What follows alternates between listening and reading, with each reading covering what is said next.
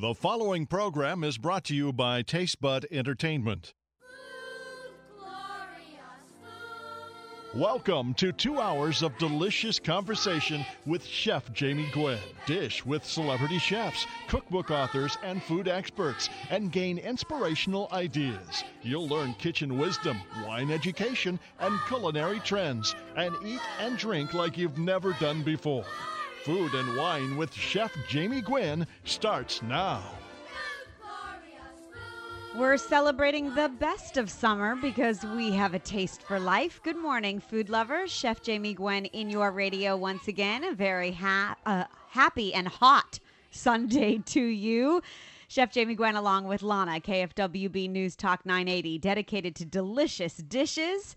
The heat is definitely throwing me, so don't turn that oven on.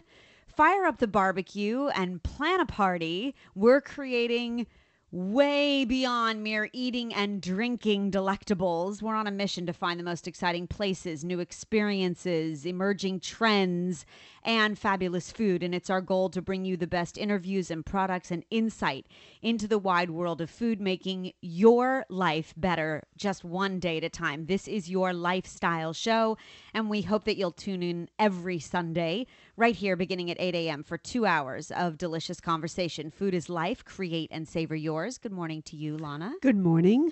So coming up this hour and next, we have a chock full show and a very full plate, and one that we hope will bring you inspiration, information, and you should stay tuned because you just might learn something. Coming up next hour, you'll hear from pastry chef Abby Dodge. She's sharing sweet recipes for the end of summer. We're celebrating the pig because Chef D. N. Wynn of Break of Dawn is teaching us how to make his homemade bacon, taking pork belly to a whole new level. And we're going to tell you about our recent jaunt to Las Vegas and, in fact, a property in Las Vegas on the Strip that's really bringing a whole new life to Vegas, in my opinion. It really is an incredible experience that goes way beyond the casino life, and so stay tuned. We'll share that with you coming up next hour. But this hour, you're going to better your career and learn tips to really make your job that much more rewarding. Career coach Maggie Mistal of Martha Stewart Living Radio is going to share tips on finding your life's purpose, why business cards are so important, and a couple of tips that you might find really valuable, I know I will, when it comes to networking. Also, we're going to talk about the virtues of honey and all the beautiful benefits that, when it comes to even allergies, honey does definitely give us. So stay tuned. Honey Pacifica's John Poto with us. And we're talking about some of the hottest new spirits with Jeff Hall of Chapter One, The Modern Local. So we do have some fabulous fun planned. We're also broadcasting live next Sunday, and we're inviting you to the party. It's Hatch Chili Fest two thousand twelve, and we're going to tell you all the particulars in just a moment. But we'll kick off this morning with our technique of the week, hoping to make you a better cook, one method at a time. And this week's technique of the week is all about your garden. There is nothing better than garden fresh pesto. And Mom, I have wonderful memories of you making pesto uh, most of my life. In fact, everything going into the food processor, the mix of herbs and nuts and uh, a bounty of beautiful Parmesan cheese, depending upon what was in the fridge or in the bin. Mm-hmm. And pesto's become very controversial, actually, as the food world has evolved. By hand or by machine? To blanch or not to blanch? That is the question. Well, uh, the minimalist Mark Bittman and Tom Colicchio, both uh, chefs you know and love from television and beyond, are both blanchers. And I am unswayable, and will tell you I am not. And Lana, you haven't turned the corner and become a blancher now, have you? Not in the time I've known, at least. Every once in a while. And why, may because- I ask? Because it does keep the basil green it if does. You are going to hold on to it a long time. Otherwise, it does turn a grayish black shade if you keep it in the refrigerator too long. If you use it right away, you're fine. But I mm-hmm. agree with you. It does really beautify the color. One mm-hmm. of the things that Mark Bittman points out too, which I happen to agree with, is if you're using fresh, young, soft basil leaves, you get a brilliant Italian pesto. But if you find that the basil is a little bit older and the leaves are a little bit firmer, mm-hmm. sometimes the blanch, sometimes rather the blanching helps. So the conversation is how to make the very best pesto. I love pesto, but I don't particularly crave it. I mean, I always remember that when the garden was bountiful or you bought the family pack of basil, you always made pesto. But right now, at the heat and height of summer, my pesto, my basil plant rather, is just monstrous. So I figured now is the time to make a batch of fresh summer basil. And the combination of herbs and nuts is really up to you. You want to start with fresh basil leaves, and you do want to try to use it right away. I think it's just beautiful used the same day on just cooked capellini, and then you finish the bowl and you don't have to worry about the shelf life of anything, really. Um, but I like a combination of herbs. So I do basil, parsley, and then, you know, I'm a mint lover, right? So I mm-hmm. always throw in sprigs of mint. I think that's the ultimate summer pesto. Mm. And I like a spinach pesto. Yes. I make a, a spinach pesto with two cups of spinach, and then I spread it on cooked or grilled chicken breasts. That's really delicious. Which is very nice. I think Wait. during the winter, if you mm-hmm. add in spinach or arugula, you get a sort of spicier note, fresh mm-hmm. thyme you can always add for a bright lemony flavor. Now, when it comes to nuts, toasting them is essential. They can be pine nuts or walnuts. They can even be pistachios. I make a pistachio mint pesto that you love that I think mm-hmm. is a beautiful complement to, uh, to lamb. Mm-hmm. Marcona almonds from Spain are an especially scrumptious addition.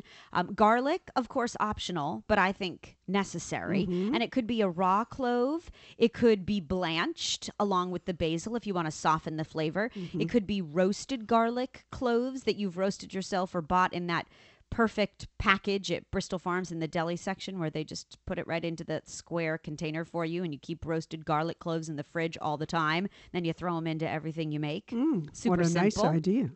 Roasted garlic adds to me that umami flavor that I love. And then remember, just because you've been making pesto the same way forever doesn't mean that you can't improve it. So you could always add a new herb to your signature recipe and see how it turns out. Now, both of us, I know, place all of the ingredients in the food processor, run it until the herbs are finely minced. That makes a smoother pesto in the end. If you like it a little uh, more textured per se, then you wouldn't chop the herbs too finely in the beginning steps. And then you drizzle in good quality olive oil, and the pesto comes together in this gorgeous, hopefully very bright green paste. Freshly grated pecorino or Parmigiano Reggiano cheese, seasoned with salt and pepper, and you have a sweet summer sauce for everything. Mm-hmm. Now, I like pesto on um, grilled and roasted meats, like you mentioned, tossed with shrimp, stuffed into a chicken breast with a piece of buffalo mozzarella and roasted to golden goodness. You can mix it into the ricotta cheese for your lasagna. And then I think it makes a perfect picnic salad dressing. If you want to mix it into potato salad or couscous, mm-hmm. you have a heat-proof dish that you can take just about anywhere. And then tossed with freshly made gnocchi, if you're sitting in a trattoria in Italy, then there's nothing better. You know how delicious it can be. I'm trying to take myself back there to our last trip. And um, that is my summertime pesto. Sounds very delicious. Thank you. If you refrigerate your pesto and when you take it out, uh, add a splash of some of the pasta water. Smart. To it. Yes. A little bit of that starchy water definitely mm-hmm. loosens the pesto, but creates a really nice sauce. Mm-hmm. And we do love, again, pesto and lamb. And also mix Great together, uh, heat together some cream and butter if you're really splurging, and then add your pesto and your pasta, and you have a cream mm. pesto pasta. What time's dinner? Soon. That sounds crazy indulgent. I'm in. We're celebrating Hatch chili season with the kickoff to Melissa's World Variety Produce live roasting days at Bristol Farm stores, and we're hoping that you will join us. So please mark your calendar. Next Sunday, we will be at Bristol Farms, Manhattan Beach, beginning at eight a.m. We are broadcasting live. Great guests. You'll learn how to make a chili ristra. We have Chris Capehart, the number one knife sharpener in the country, bringing his knife sharpening truck, and you can bring your knives to the parking lot of Bristol Farms Manhattan Beach and have them sharpened for three dollars each. He will hone your edge to the most extraordinary blade you have ever experienced, and truly your dishes will come alive with flavor because your mise en place, your prep, will be better than ever. Trust me, sharp knives make all the difference in the world in every cook's kitchen. So please, next Sunday you have an opportunity. Chris Capehart's bringing his mobile knife sharpening happening truck, Bring Your Knives Out, will be broadcasting live from eight to ten a.m. at Bristol Farms, Manhattan Beach. Melissa's will be roasting Hatch Chilies live, the kickoff to New Mexico Hatch Chili season. And Hatch Chili chocolate truffles. Yes, Tracy, Tracy Downey. Downey will be over Love to it. show us how to make them and taste them as well. And you'll be tasting uh, Hatch Chili ginger ale. Mm. Oh, it's very delicious. So delicious. You've got the carbonation, the bubbles. You've got the sweetness of the ginger ale. You've got a little bite of Hatch Chilies hidden mm. somewhere. Mm. But you'll have to come join us for a big breakfast mm. buffet. It's on us. Great giveaways and chilies galore. You're invited. Following the live broadcast, we're going to be doing an in-store demo and tour. You're going to get a Produce one oh one lesson. And I'm going to be grilling out at the Backyard Barbecue at Bristol Farms, Manhattan mm. Beach, eight to noon next Sunday, August nineteenth. Don't miss it. You're invited. It's a free party, and it's Hatch Chili season, so you're going to want to get your fix. And all the wonderful Bristol people will be there, yes. and Robert and Ida and everyone from uh, Melissa's, Melissa's as well. Chef Tom and Chef Marco, everybody. We can't mm-hmm. wait. And Chef Mickey, too. Uh, we also hope that you have submitted your best chili recipe. It's a chili challenge, and we are naming the winner next Sunday. You still have a few days to submit your best chili recipe to win a one hundred dollars gift card to Bristol Farms to shop at any store you like. And all you do is send your recipe to live, L I V E, at chef jamie dot com. Can or cannot include Hatch Chilies. Any kind of chili. Any kind. Really. We know some of you do not want to submit your recipes because they are very under secretive. Lock and key. Yes. So find a secondary chili recipe on your computer. Send it to us. You just might win. It's worth a hundred bucks and you're sharing a recipe with fellow food lovers. There's more delicious conversation right after this. By the way, serving up seconds at chef jamie dot com. You'll find all the information for the live broadcast, our chili contest, and how to make the very best pesto. When we come back, Maggie Mistal, C N N's favorite career coach, live. Don't go away. C N N dubbed Maggie Mistal one of the nation's best-known career coaches. She's a certified life purpose and career coach, and her passion is her career consulting practice, working with people of all levels and backgrounds to soul search, research, and job search into their ideal careers. Welcome back, Chef Jamie Gwen, along with Lana in your radio, making your life better, one delicious conversation at a time. Maggie Mistal joins us live once again, and we're always delighted when she treats us to some conversation. She is the host of Making a Living on Martha Stewart Living Radio, back, because they have very good taste, Fridays, once again at four p.m., I believe, Eastern Standard Time, and she's sharing some grand career tips this morning. Good morning, Maggie. Good morning, Jamie and Lana, and Good I do morning. have a new time for my radio show. Oh, forgive me. Do tell. Improved. That's okay. five o'clock, just one hour later, five o'clock Eastern, two p.m. Pacific. Oh, very good. We will Still tune Fridays, in. Still Fridays, though. Happy yes. hour on Fridays for that, your careers. I was like going to say, that is a very happy hour. We like Especially that. Well, people feel like drowning their sorrows with something else. well, with, with Maggie Mistal. I was going to say, Maggie, we'll listen with a cocktail. Don't worry. Oh, hey, that works even better. That makes for better calls.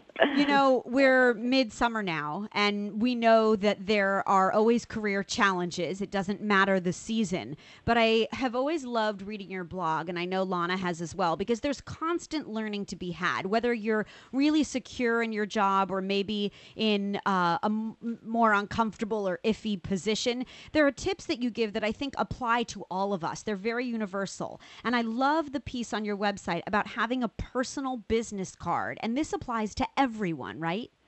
Oh, absolutely. And it's one of the things that I've actually learned, you know, in my own career, my own life, you know, when it comes to expressing who you are, Jamie and Lana, you know, sometimes our day job isn't a fit for every single thing we want to do, and we have other interests, or we have other passions, or we have a side business, or even a side project or gig or affiliation that we want to be able to highlight to people. So what I often tell my clients, because I, most of the people that I work with are multifaceted and they want to express all their components, is to have, it's almost, I've heard it called a pitch for every niche. You know, have your business card that demonstrates, hey, if you're a career coach, great. If you want to be a cabaret singer, great. You could do that too. If you want to be a radio host, you can have that too. And you can actually have separate cards for these separate identities so that when you network, it's actually more clear to people who you are and what you are, and it doesn't look confused.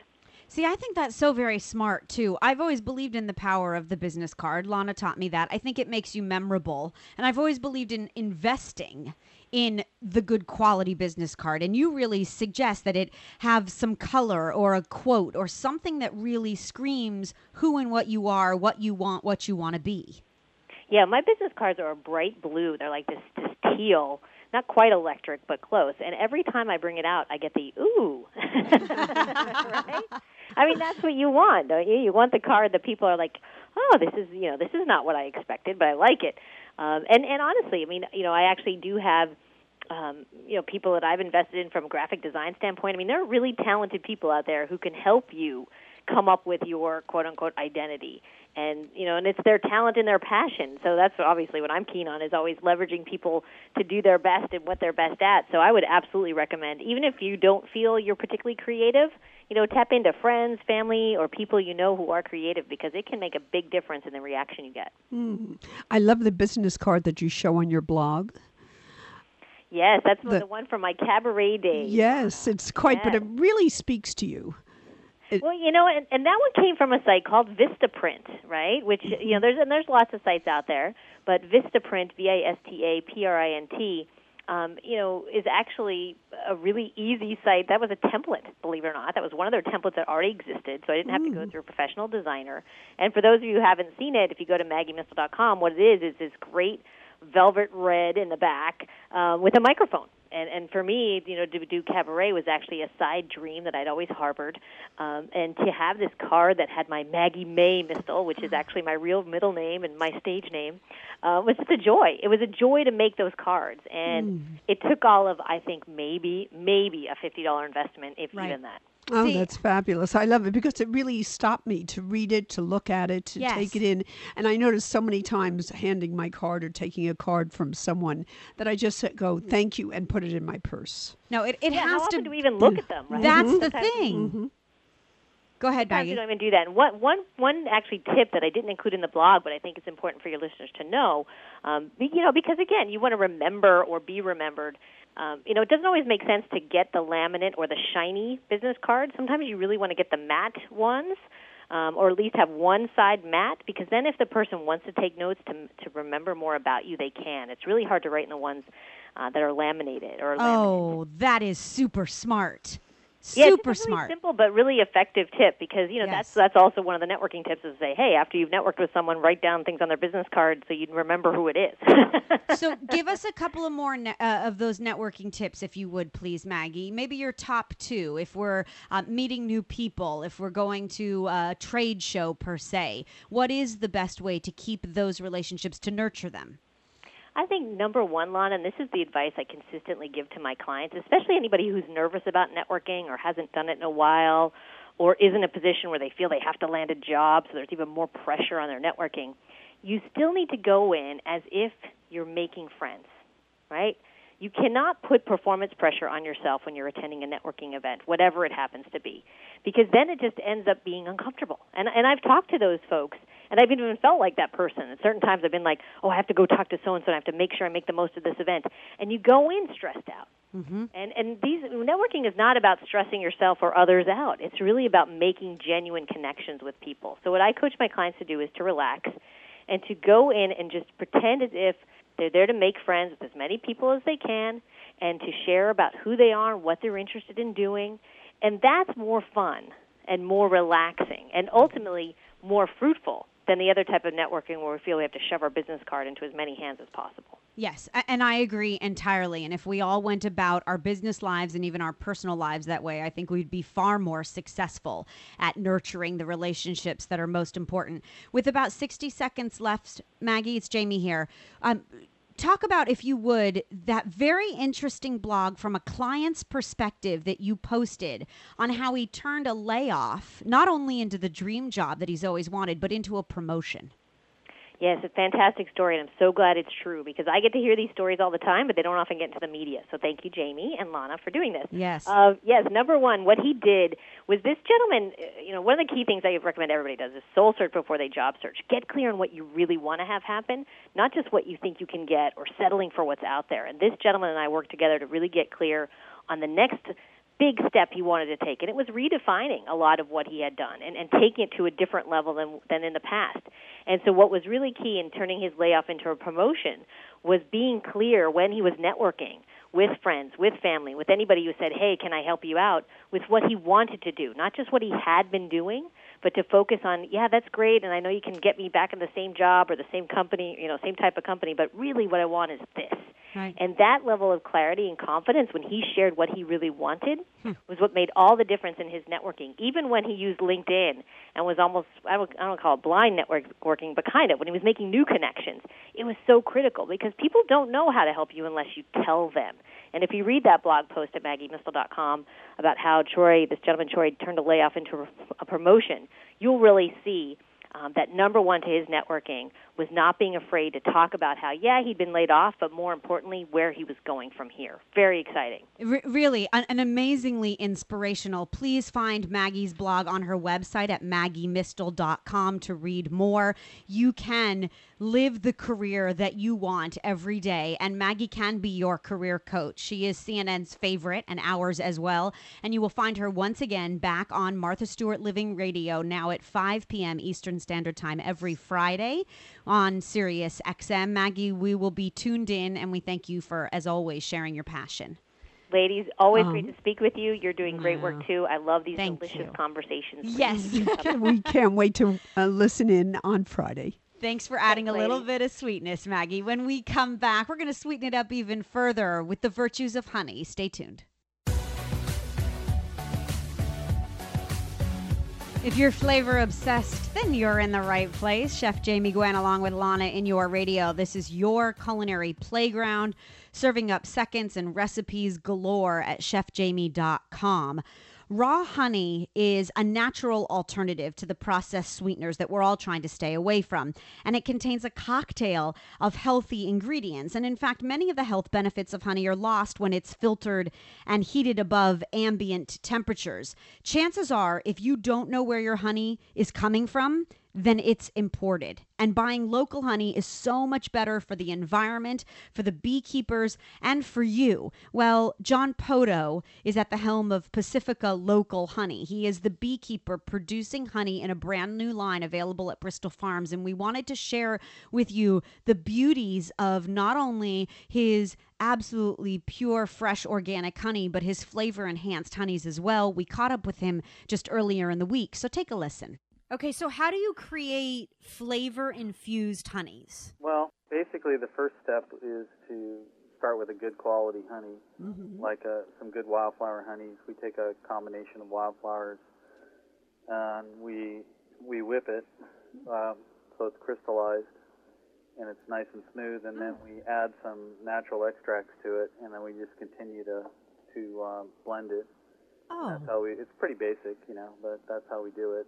The creamy mango, we're tasting, by the way, Honey Pacifica for the first time with you, and the creamy mango is luscious. Can you imagine, Lana?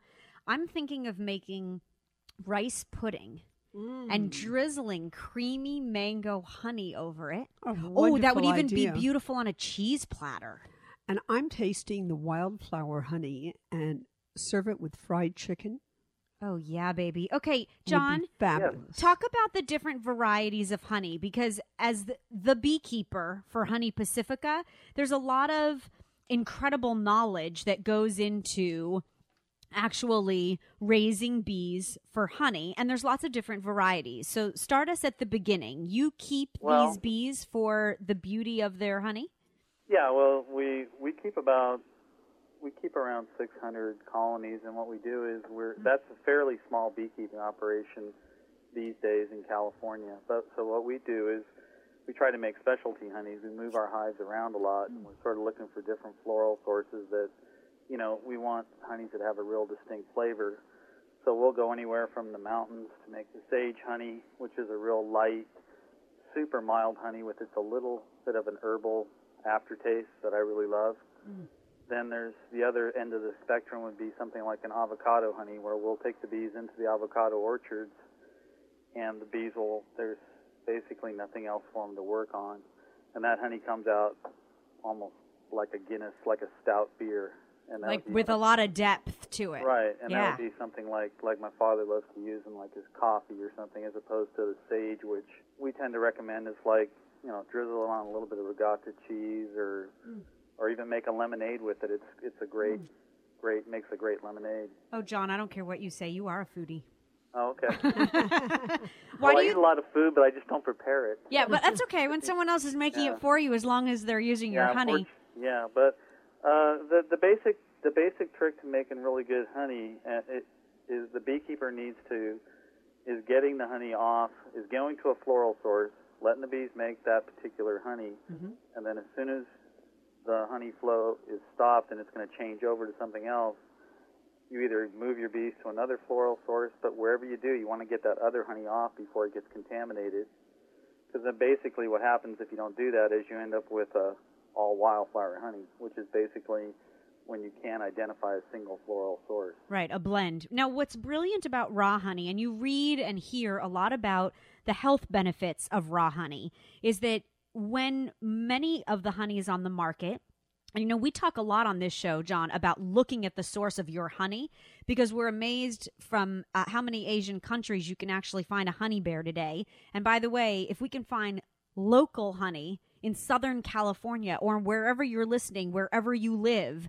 I guarantee you there is a brilliant beekeeper like Honey Pacifica's John Poto, and they're producing honey from your region. The brilliance of it is that when the honey is heated and filtered, it loses all of its health benefits. So this has all of the beautiful benefits of honey right. captured in the jar. And right. when it comes to allergies, you always recommend that uh, on your jars, in fact, that we eat the honey from our local indigenous areas. Yeah, I mean, it's it's a basic, it's been around for a long time. I mean, it's in a lot of your folk medicine books. We've probably got customers that go back twenty-five, thirty years that, that that's the main reason they buy our honey is to help them with their, their local allergies. And the and the and the trick is is you want the honey to be as raw as possible, because the whole theory behind it is you're getting exposed to the pollen grains that's in the raw honey. So if you if you start heating the honey and filtering it and you you trying to make it look just more pretty, uh, you're basically defeating the per- you're going to lose that benefit. And the other benefit, the other thing you'll lose by heating the honey is you'll be honey, being that it's a pre-digested food, is going to contain those enzymes, those beneficial enzymes. Well, be- enzymes are heat sensitive, so mm. it's also better if you don't put any heat on the honey. Right. I, I think that honey's really very miraculous in, in and for so many reasons. One, it is a completely all-natural product. Two, it's dictated by the season, like you said, by the floral, right? By what's around it in its environment, what's around the bees and the hives and so on. It's also the only food that never goes bad, right? Right, right, Jamie. Yeah, you, you, um, I mean, they found honey in King Tut's tomb and basically still edible, maybe a little bit dusty, but still edible. But still edible. So, yeah. yeah, it is. It's the only food that you can actually keep in your pantry forever. Right. And they always recommend that you stock up on honey because it is a natural sugar source. It will sustain you. In case of an emergency, go to your honey jar mm-hmm. and yeah, have lots, at it, really. Yeah, we have lots of uh, lots of people that buy five-gallon buckets of honey, believe it or not, and just keep it around for situations like that. Yeah, just in case times. Talk just about the, the different varieties of honey that you produce. The avocado we mentioned. Uh, um, avocado, uh, which again is the dark, almost a molasses-type tasting honey. The uh, eucalyptus, which is actually my favorite because it has a little bit of a butterscotch tone to it. And I, that was the first honey we ever produced because we started off... Um, having a few beehives in the backyard here in Southern California, and there's tons of eucalyptus trees, and I just get this fantastic butterscotch tone honey, and I and I just that became my favorite. And then we have the uh, buckwheat, which is made in our in your local mountains. Um, buckwheat is a nice, rich honey with uh, I think a little bit of a sharp flavor to it. It's not a honey that you see a lot in the stores. That's another one that is excellent in a coffee or maybe an oatmeal. Mm. You know, it. And right. then you have your creamy honeys, which are whipped and flavor. Yeah, those are our wildflower honeys. Infused. We, we whip mm. them and we infuse them with so a little bit good. Of flavor. You know, we were, uh, years ago when we started, a lot of people, a lot of people unfortunately have not grown up eating raw honey, and they, they had sort of a anti-honey theme to them years ago, so part of the idea of flavoring and adding, infusing some natural ingredients was you, you could get them interested if you said, well, would you like to try a, a mango? And they'd be like, a mango? Mm-hmm. And, and once they tasted that, it was a way to almost introduce them to honey where they wouldn't they wouldn't be open to it before. Wow. We're very pro-honey, John, and we believe that honey has its place in breakfast, lunch, and dinner. I think it's a beautiful way to add a little bit of subtle sweetness to a vinaigrette.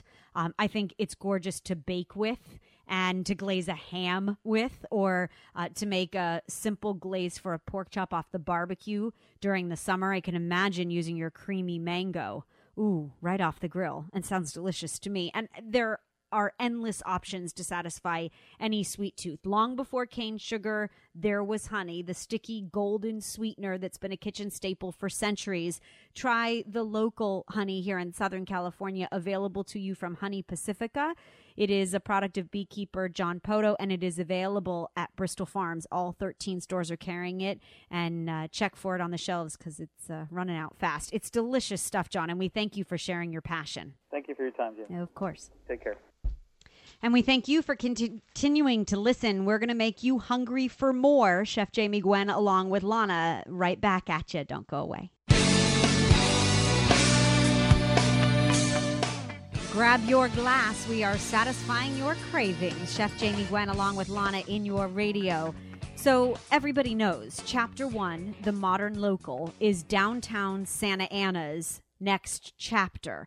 Jeff Hall is forging his own path at this restaurant, a salute to the gastropub, but with far more innovation than any other bar you've ever been to. And we love Chapter One. He knows his spirits, too, and he's joining us once again to dish. We are always glad to have you in our radios. Good morning, Jeff. Good morning.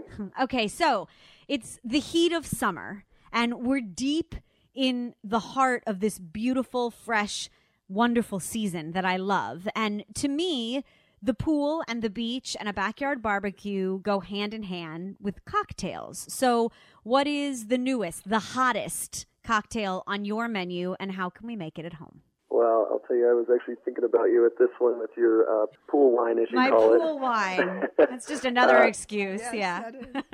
You know, I, I really wanted to do something fun with gin, with the summer, uh, yes. something refreshing, you know, kind of a a gin fizz, if you will, but but bring like a uh, local uh, fresh ingredients involved, and, and ensure that it's perfect for, you know, even a ninety, ninety degree day on my patio. But so what we do, it's called the Blueberry Fizz. Ooh. And this one I actually use at the base. It's called Citadelle Gin. It's phenomenal. It's a just kind of a newer spirit that that's an affordable gin out on the market right now. It's got a great uh, uh, balance of spice as well as that that cucumbery, refreshing side of it. That's why I thought it would work perfect for this. Nice. The um, name of it again, Jeff? Uh, Citadelle. Citadelle Gin. And it's one of the new styles of gin that have, has hit the market? Yeah, well, you've got, I mean, you've got so many new gins out right now. Just going that real quick is that um, you've got some like Ransom who are touting the old Tom style, where basically gin was kind of a product of, of a mistake where they had these really harsh spirits, Uh, and they had to try to make them taste good, so they spiced them and seasoned them and put in juniper and put in all these other things, and that's what created that that profile.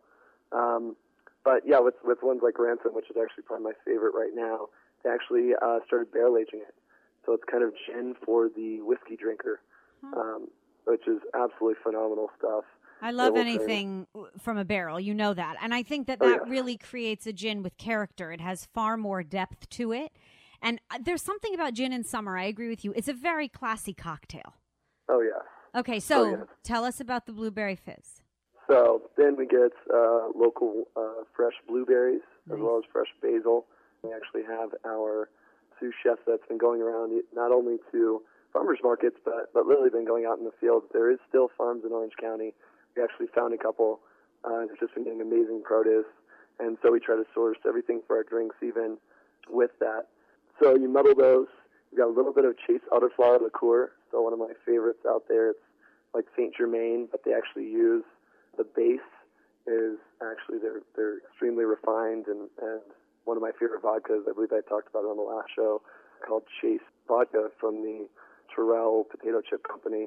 And they said, we have all these great potatoes. uh, make some vodka. So incredible. That's the base of the spirit. It's got that nice floral uh, effect to it. A little bit of Lillet, uh, an aperitif, and a little bit of Perucci uh, white vermouth, which actually tastes like apple pie. It's, a, it's an incredible, incredible spirit.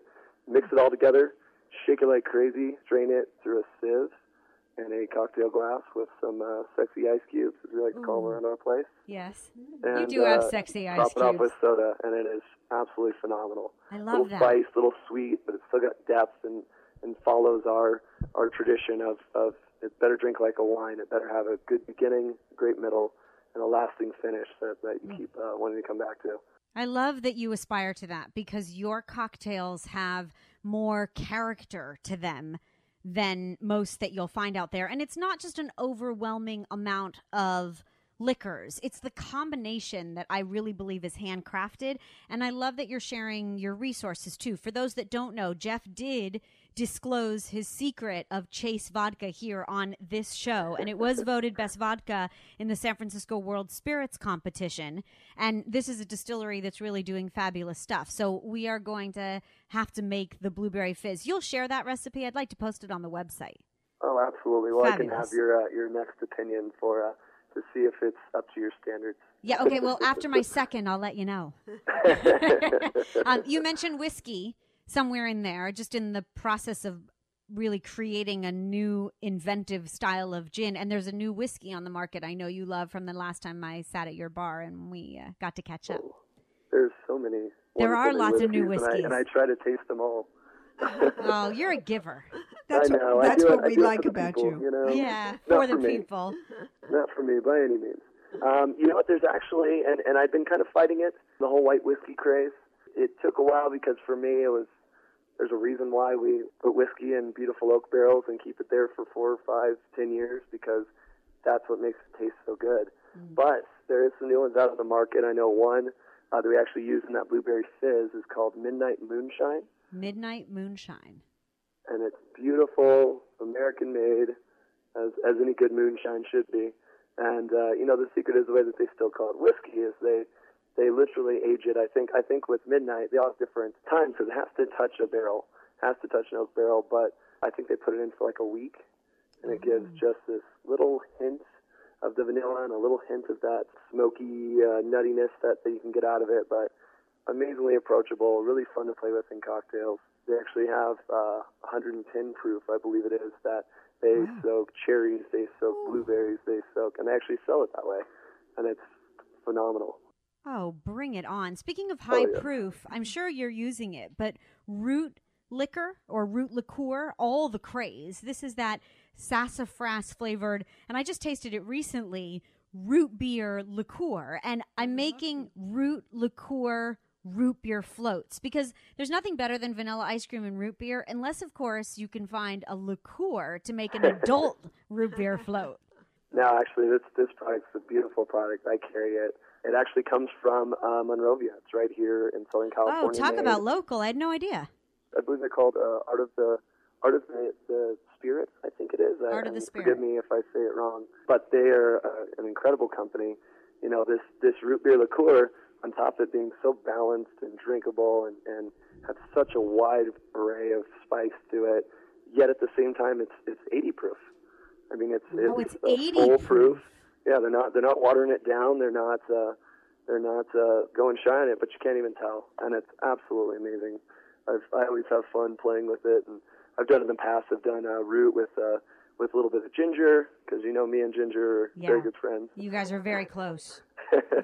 And it was absolutely amazing. Yeah, speaking but, yeah, of... I want to I want to try that, uh, the root beer float. Okay, you can come over too. Speaking right. of um, of you and your relationship with ginger, that's the best Moscow Mule ever on the planet. Mark my oh. word. Right after this show, you should get in your car, mm-hmm. drive to Chapter One, downtown Santa Ana, and say, Chef Jamie says, I should have a Moscow Mule, and they will know exactly what you mean. Oh, it's, it's, it's amazing. We, it's actually, we, we got so lucky with that. Because everyone was doing them, and you had the whole classic cocktail program, which yes. we finally mm-hmm. released our own mm-hmm. uh, classic Prohibition-style so cocktail list like everybody else, but we do it our way like anything else. Yeah. Um, but with our ginger, we said, okay, how do we take a, a Moscow Mule and make it better?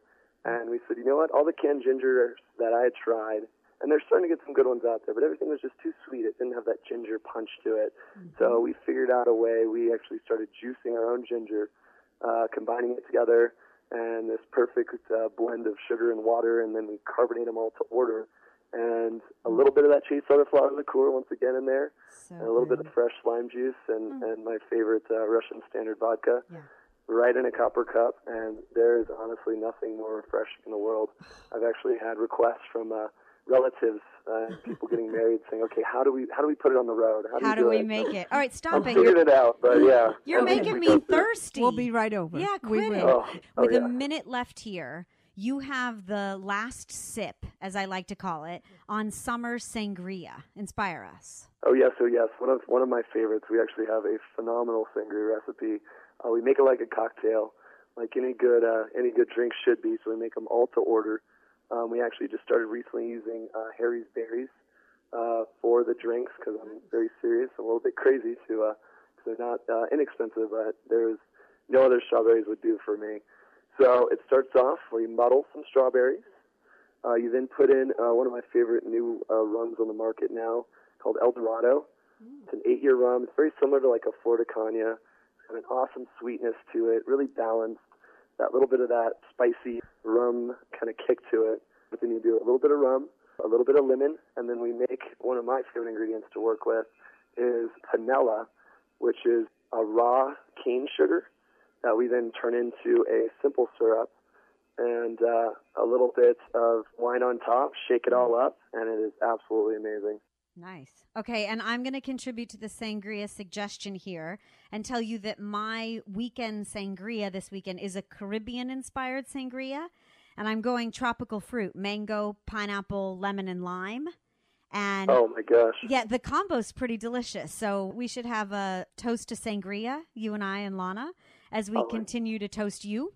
Website looks fabulous, by the way. Thank absolutely. You. Yeah, we just rolled that out. Yeah, absolutely beautiful. You'll find more about Chapter One, The Modern Local, at chapter one T M L dot com, and you'll find this unique, innovative, extraordinary, it's a gastropub, but it's really so much more, in Santa Ana, uh, the best of the best. He is Jeff Hall, and he knows his spirits. What are you mixing? We want to know. Write to us live at chef jamie dot com. There's more satiating conversation right after this. Don't go away.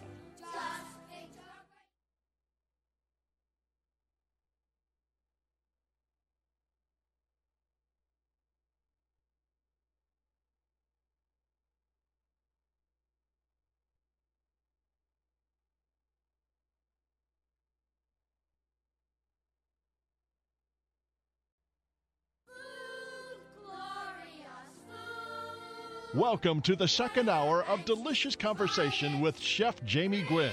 Dish with celebrity chefs, cookbook authors, and food experts, and gain inspirational ideas. You'll learn kitchen wisdom, wine education, and culinary trends, and eat and drink like you've never done before. Food and Wine with Chef Jamie Gwynn starts now. Teaching you all the right moves from my kitchen to yours. Chef Jamie Gwynn in your radio along with Lana. This is a place for people who love to eat, delivering the world of food directly to your radio every Sunday morning, beginning at eight a.m., two hours of delicious conversation, and always serving up seconds at chef jamie dot com, C H E F J A M I E dot com. You'll find videos, recipes, tips, and techniques to help make every day more delicious. And you can find me and become a friend at Chef Jamie Gwynn on Facebook. We also hope that you'll join us live for our live broadcast from Bristol Farms, Manhattan Beach next Sunday. Mark your calendar. We'll be there from eight a.m. to noon sharing the Hatch Chili Get Your Fix roastings. In fact, Melissa's will be roasting Hatch chilies, the New Mexico favorite, upcoming Saturdays and Sundays at select Bristol Farm stores. Next Sunday, we're having a party, and you're invited. So please come join us for our live Hatch chili roasting broadcast from Bristol Farms, Manhattan Beach on Sunday, beginning at eight a.m. next Sunday, August March nineteenth. And please bring your kitchen knives because Chris Capehart and his mobile knife sharpening truck will be in the parking lot and charging, at, uh, I believe, three dollars per knife to hone your edge and definitely make you a better cook in your kitchen. A great opportunity to come out and join us.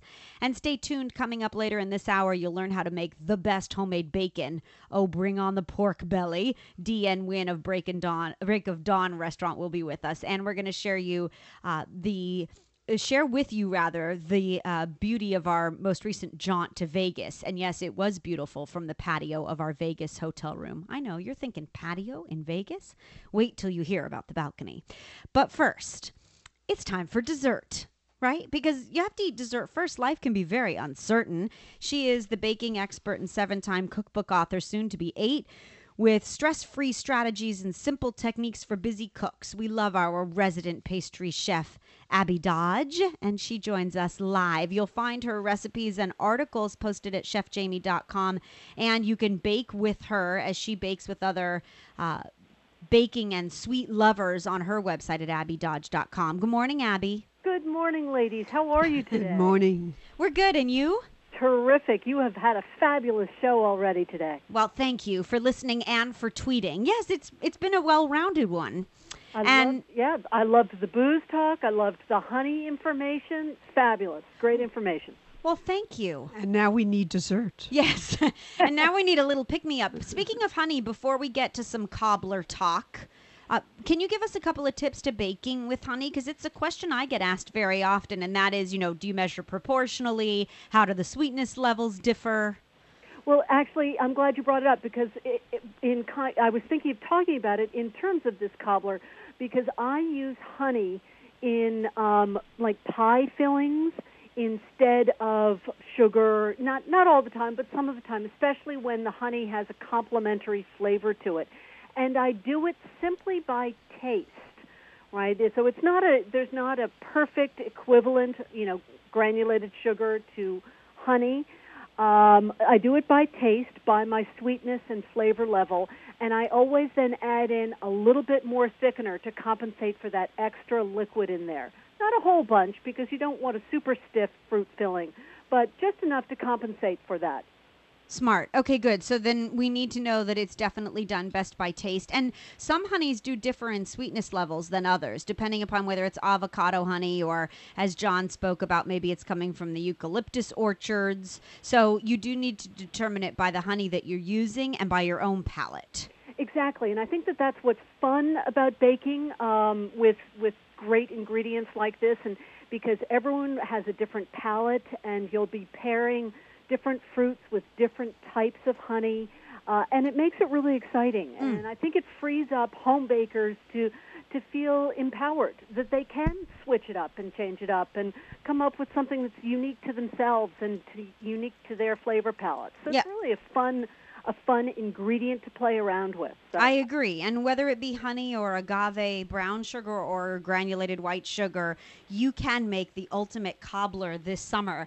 If you'd like to print the recipes and read along, please go to chef jamie dot com. We have a Bake with Abby feature in our rotating photos and images that you'll see on the homepage. It's a monthly series where Abby provides us with recipes to make you a better baker and sweets maker. And this month's recipes are a nod to the end of summer, Abby, right? So let's kick it off with uh, the cobbler. Well, yes. These are, I sent along, I've given you guys two of my favorite late summer recipes. Um, the first is the skillet ginger plum cobbler with a poppy seed dumplings. Mm. Now, I say skillet, Jamie and Lana, because I think that starting, that using a skillet, using a two-pronged technique for cooking a cobbler creates the best cobbler ever. And you can do this on top of your stove and then bake in the oven for the second stage of cooking. Or, Jamie and Lana, you can do this on your grill outside if you don't even want to turn on that oven. Oh, loving that. Okay, so whether it be cast iron, uh, whether it be a traditional saute pan, could be an omelet pan, uh, could be nonstick or stainless steel. It needs to be heat resistant with a heat resistant handle. Exactly. And I would actually, for cobblers, I would stay away from uh, cast iron unless it's enamel coated, because uh, sometimes the, the cast iron will discolor the fruit. So I stick with either an enamel-coated cast iron hmm. or just a big stainless steel um, oven-proof handle um, skillet. Very smart. So you're going to start with uh, good quality unsalted butter for the filling. You bet. You know, I think all of my recipes, Jamie, yes. start with good quality unsalted yeah, butter. Yeah, we like that about you, Abby. We really do. It should, it probably should be my middle name. uh, but, yes, so you're going to start with uh, some butter in a skillet, and you're going to melt that up. And while that's melting, you're going to toss together about two and a half pounds of ripe plums. Again, Jamie, you know me. I want you to substitute. If the apricots are, are fresher and riper, please use whatever is ripest. And then you're going to toss together the, the fruit with some, some sugar or honey, as we mm-hmm. just talked about. Um, I'm using fresh ginger, minced fresh, fresh ginger in this, mm-hmm. some cornstarch to thicken it, a little bit of lemon juice to brighten it, and a, a little bit of table salt, again, to brighten it. And then you're going to start these the, the fruit simmering in the skillet. Um, this does a couple of things. One, it gives you an opportunity to taste the sweetness level, yes. even if you're using granulated sugar. Um, and just give a little taste if you want to add a little more sugar or a little more lemon juice, a little more honey. And the second thing it does is it, it heats this fruit and it gets the juices going, so it's nice and hot and bubbling when we're adding on our dumpling mixture. What that does, Jamie, is it gets rid of what I refer to, it's not very pretty, but I refer to it as, as soggy bottom cobbler topping. Nobody likes that soggy bottom. And this, by heating up the fruit in advance and getting it nice and hot, when we drop that topping onto that hot fruit, we're already starting those dumplings cooking from the bottom up. Perfect. Oh, that is so super smart, because it's true. Whether it be sweet or savory, chicken and dumplings, or a traditional cobbler, you know, also called oftentimes a slump, could be a Betty. No matter what, the soggy topping underneath is the last few bites left in the bowl that you sacrifice when you're finishing your dessert. And you're so right. I love the fact that you're cooking that cobbler topping from the underside first. When we come back, we're going to teach you how to make that poppy seed dumpling, finish up this cobbler, and we're going to create the ultimate summer popsicle with Abby, middle name Butter Dodge. She's in your radio, our resident pastry chef, adding a little bit of sweetness to the end of summer. Chef Jamie Gwen along with Lana. Stay tuned. We'll be right back. My goal is to satiate your appetite every Sunday. Chef Jamie Gwen, along with Lana in your radio. Tune in every Sunday beginning at eight a.m. for two hours of delicious conversation, and find the recipes heard on this show at chef jamie dot com. We are adding a little bit of sweetness to your Sunday. Our resident pastry chef, Abby Dodge, making you a better dessert maker and baker. And we thank you for sticking around, Abby. Oh, it's always my pleasure. Oh, we left off with the fruit in the skillet and the fact that it's bubbling away, therefore cooking the underside of this simple dumpling, right? So there's no more soggy underneath dumplings. Exactly, exactly. And the dumpling's really simple, actually. The recipe itself is just flour, sugar, you know, the standards, right? Baking powder, salt. Exactly. Um, I like to say that for, for this dumpling recipe, there's no power tools needed. Good. Okay, good. It's super easy. And basically, we're just going to combine, um, mix up our wet ingredients, the egg and et cetera, and blend it, fold it into the dry ingredients. And we're going to keep it in the fridge until that fruit, so it firms up and doesn't get too melty, until the fruit is nice and hot.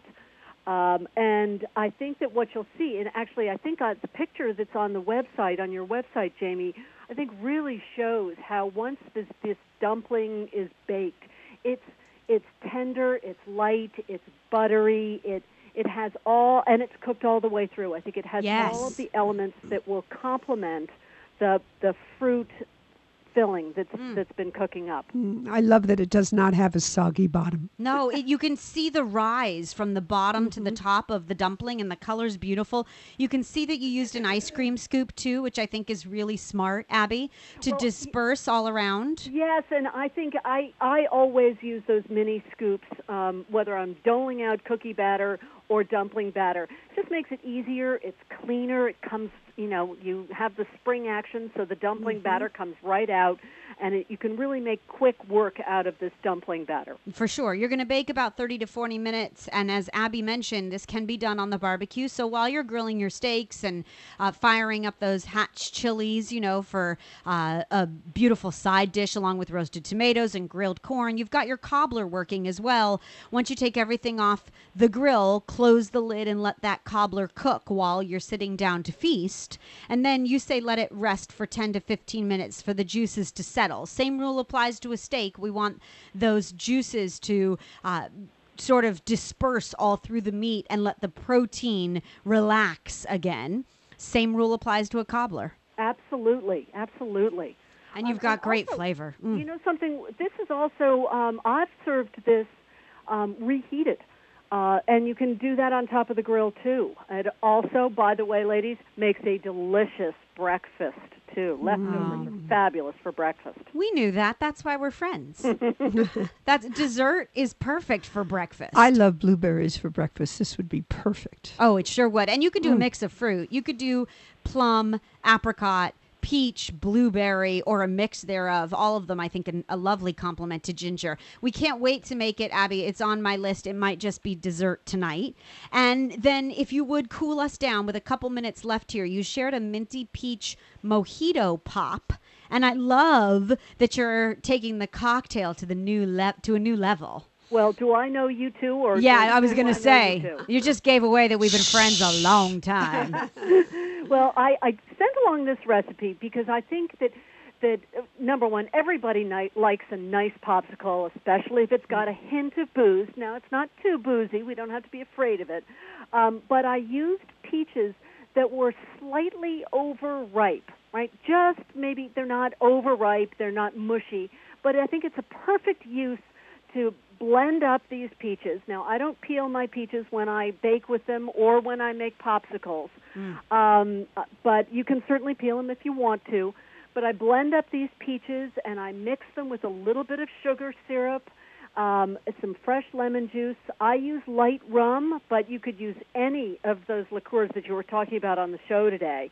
Um, mm. And I then throw in a little bit of finely chopped fresh mint, and I freeze this mixture in popsicles, but in popsicle molds, but any any molds, you know, those small little three-ounce paper cups that you can get, mm-hmm. or any shape is good. Oh, that's nice. And could I change the peach to banana? Ooh. Yeah.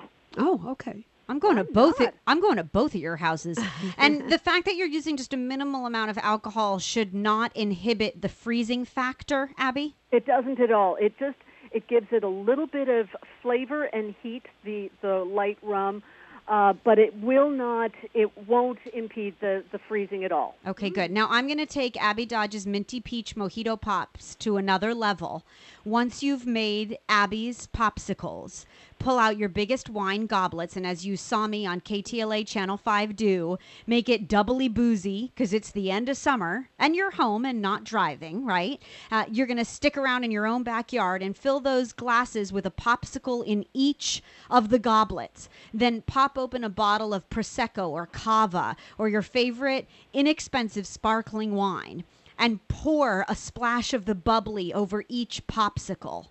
And Abby, what happens is everyone's walking around with a cocktail that's now infused with your minty peach mojito flavor, and the bubbles just sort of dance on your tongue, and you have a cross between a cool dessert and a necessary after-dinner drink, and I think it's just fabulous. And that's why I love you, Jane. That is fantastic. So you'll come to my house? Yeah, okay, I will. Good. We love it. Uh, you can bake together with Abby. Her continuing online baking classes are a wonderful culmination of bakers and sweets lovers that are learning the tools of the trade from the former pastry chef and uh, author of seven cookbooks, soon to be eight, by the way. We love the last book, which um, had desserts for today, four ingredients. And we're very excited, Abby, and we know that we're going to release the information here first. And you will hear from Abby exclusively coming up in just a few weeks. Abby's new book called Mini Treats and Handheld Sweets is releasing next month, and you will hear her on this show sharing the beauty of this sweet shop sampler of treats. We saw a sneak peek of the book. It looks amazing. Congratulations, Abby. We can't wait to talk about it. Thanks. It's going to be really fun. Yeah, really fun. And you can find Abby Dodge's monthly series for bakers and sweet makers on the website at chef jamie dot com. And you'll hear Abby here once again in just a few weeks highlighting mm-hmm. her new cookbook. We adore you, Abby, and we thank you for sa- sharing uh, the sweeter side of life. Oh, thank you. It's always my pleasure. Have a good week. We'll talk to you soon. Okay, sounds good, ladies. Okay, When bye. we come back, we're going from popsicles and cobblers to homemade bacon. Bring on the pork belly. This show's just getting more delicious every day. Chef Jamie went along with Lana. Don't go away. Welcome back, Chef Jamie Gwen, along with Lana in your radio. We really like bacon around here. In fact, who doesn't like bacon? Chances are you have bacon in your fridge right now, but that's store-bought bacon. Wait till you learn right here, right now, how you can make truly great tasting, absolutely delicious bacon in its homemade fashion. Lana and I were recently pigging out at an all pork and swine event, mm. and we came across what was the best dish at this big eat fest, and we always know and love when it is a dish of one of our favorite chefs. Chef D. N. Wynn's cooking style is eclectic in the best way. The menu at his Laguna Hills breakfast, brunch, and lunch nook called Break of Dawn has French and Vietnamese influences. There's lots of undertones of other global style cuisine, and he's taking us around the world, each plate at a time. We love when you join us, Dee, and oh, did we love that bacon. Good morning, Chef. Good morning, ladies. How are you? Good morning. We're good. And you? Good, thanks. Wow, that's the best introduction I have ever had. Really? Okay, now you have to teach us how to make the best bacon we might have ever had. This is a process of curing first and then smoking, or braising and then smoking, in fact, a homemade bacon, right? Yeah, basically, you know, it's uh, the process takes me about ten days to make. We cure the belly for about seven days, and we'll take them out, and we'll dry them out, and uh, we put it in the fridge and let that air dry out the bacon. Mm. When you do that, the bacon, the flesh, it creates a little bubble, and when you smoke it, and it soaks up the smoke uh, a lot better than not drying it out. Mm. So that, that's basically the eighth day. And the ninth day, I have a giant smoker at home, and I would smoke it about at least six hours of cold smoke at one fifty-six, fifty-seven degrees. The next day, um, we braise them up. We braise them up. Uh, it takes me about four or five hours to braise, and uh, I got a little technique that I'm going to show you how to braise it right. uh, at home. Yeah, uh, and on the the eleventh day, Chef, we eat. Um, oh, yeah, that's right. That's what I have to take out, yeah. Okay, so wait, start at the beginning, because this is a process that you can master at home. Homemade bacon tastes extraordinarily different than the plastic package of sliced bacon, and you need to start with pork belly. What is your favorite style or cut of pork belly to begin with? Well, uh, uh, pork belly, when I buy pork belly, you can go and get any of the your favorite butcher uh, or uh, go to any Asian market. Uh, every single one will have uh, pork belly. But you got to look at two, two different kind of pork belly. One that they're taking off the bone, which is a thinner uh, slab of bacon, uh, you know, the, of the belly. I, I mean, I what I like to do, I, I use the uh, the bone in uh, um, belly. pork belly. Which is like, I would say almost an inch and a half thick. Some some part go to two inch thick. Right, it's much thicker than yeah. the simple slab yeah. belly mm-hmm. that you might find. And by the way, you can go to your butcher at Bristol Farms. As Chef mentioned, he has his resources. The Asian market is a great resource as well. So we're starting with preferably bone-in pork belly.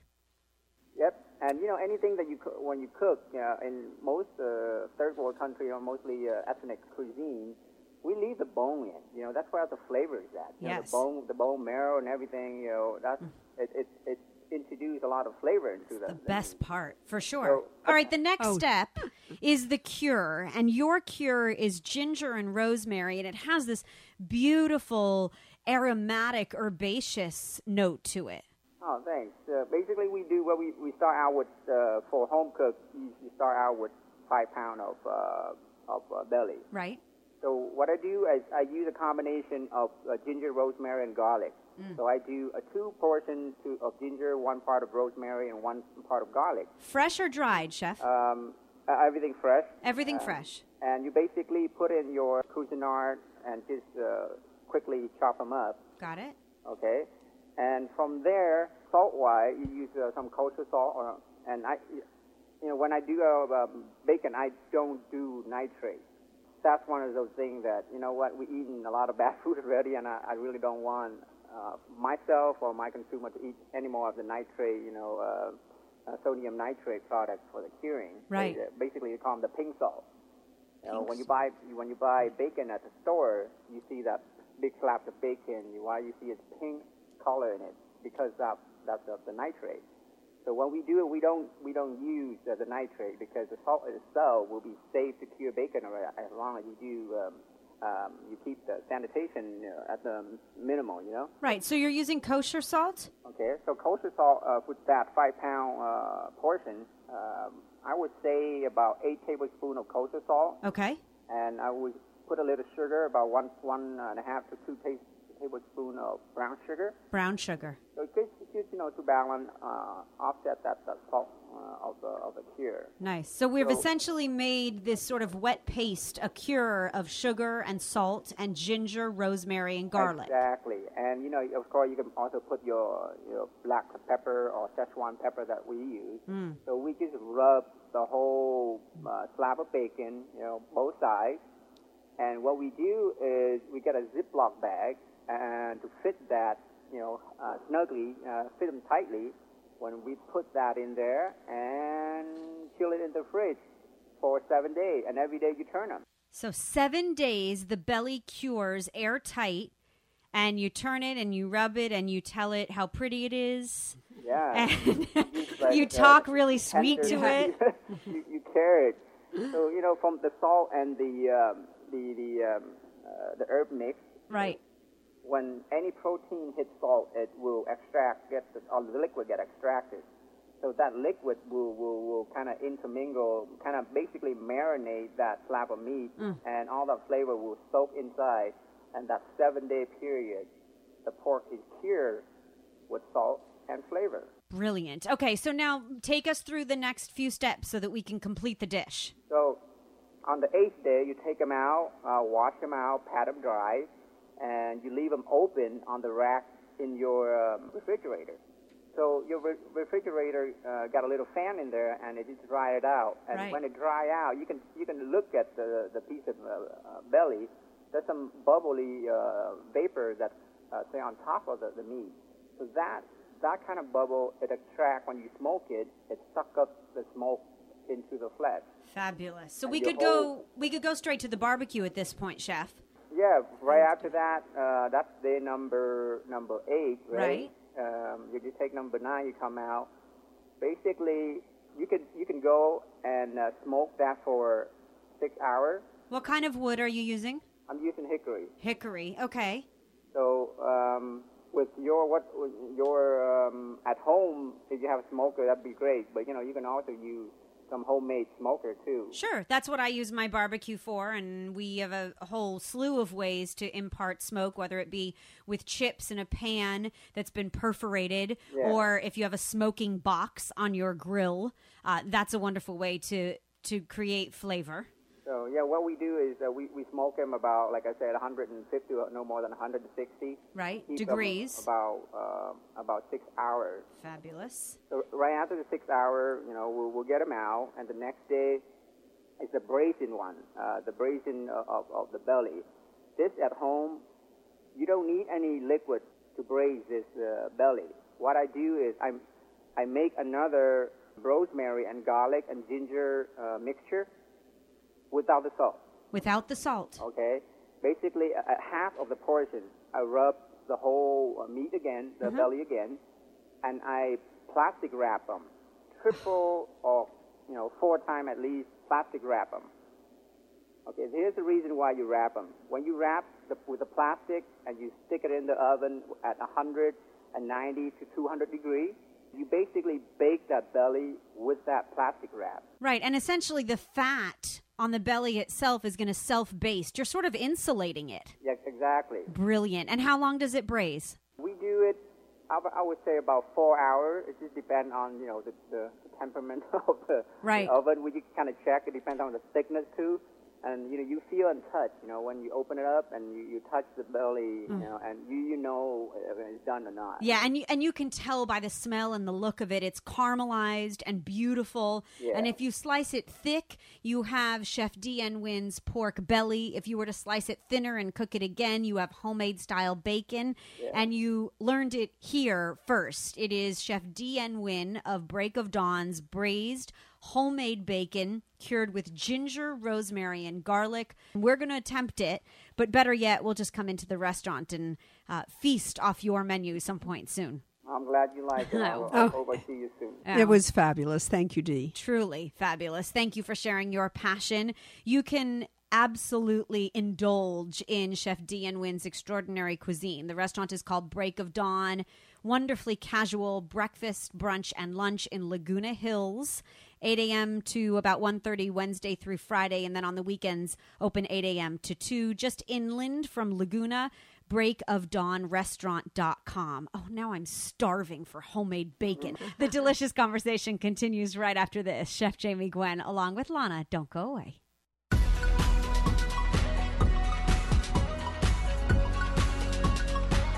New ideas, quick tips, easy recipes. You'll find us serving up seconds at chef jamie dot com. Chef Jamie Gwen along with Lana in your radio as the delicious conversation continues. We took a recent jaunt to Las Vegas and thought we would share to you, uh, share with you rather, uh, some of the newest flavors on the Strip. Lana, I know what happens in Vegas stays in Vegas, but we have to disclose just a little bit. Mm-hmm. And we thought we would start by mentioning that there's a secret pizza joint at the Cosmopolitan. Did you know?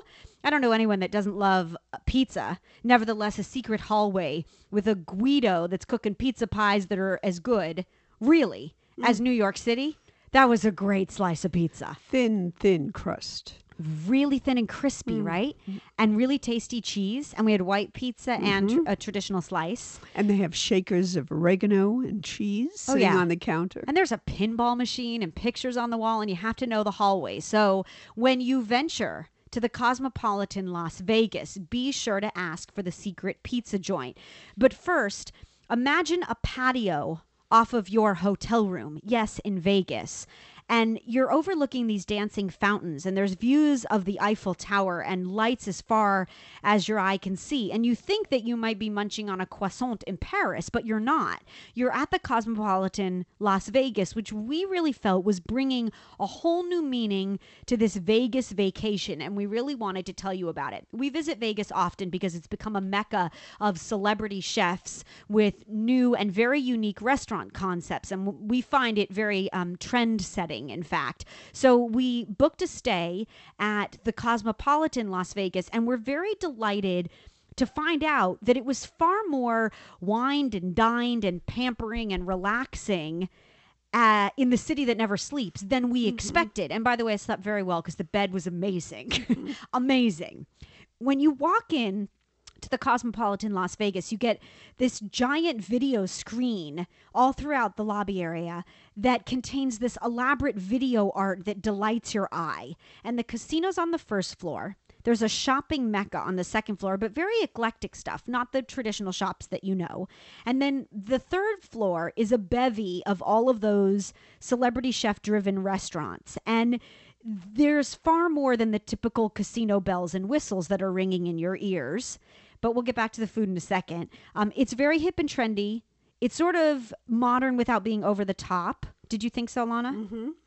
And each room, because it was built as condos, boasts what is a domestic appliance. Now, we never use the dishwasher, mind you, but I liked the bar sink very mm-hmm. much. Yes. And there were lovely upgrades to a typical hotel room, like the crazy great shower, and I love the heated hotel uh, towel rack and all of those things. But it feels more like a condo than it does a hotel room. Mm-hmm. And then there's the balcony. Every room has a patio that you can sit outside and see Vegas from. Mm, it was fabulous. It was absolutely amazing to be able to venture out in the morning or, you know, early evening and catch a sight of the view. So where did we start? Let's see. Oh, we started. We had ice cream, of course. We were just by the pool, right? And so um, for Lana's love of ice cream, we started our culinary journey at the Cosmopolitan's Neapolitan Bar, which is uh, where handcrafted cocktails and ice cream come together. The Neapolitan spiked milkshake, it has tequila rose, strawberry and chocolate ice cream, and biscotti liqueur infused whipped cream.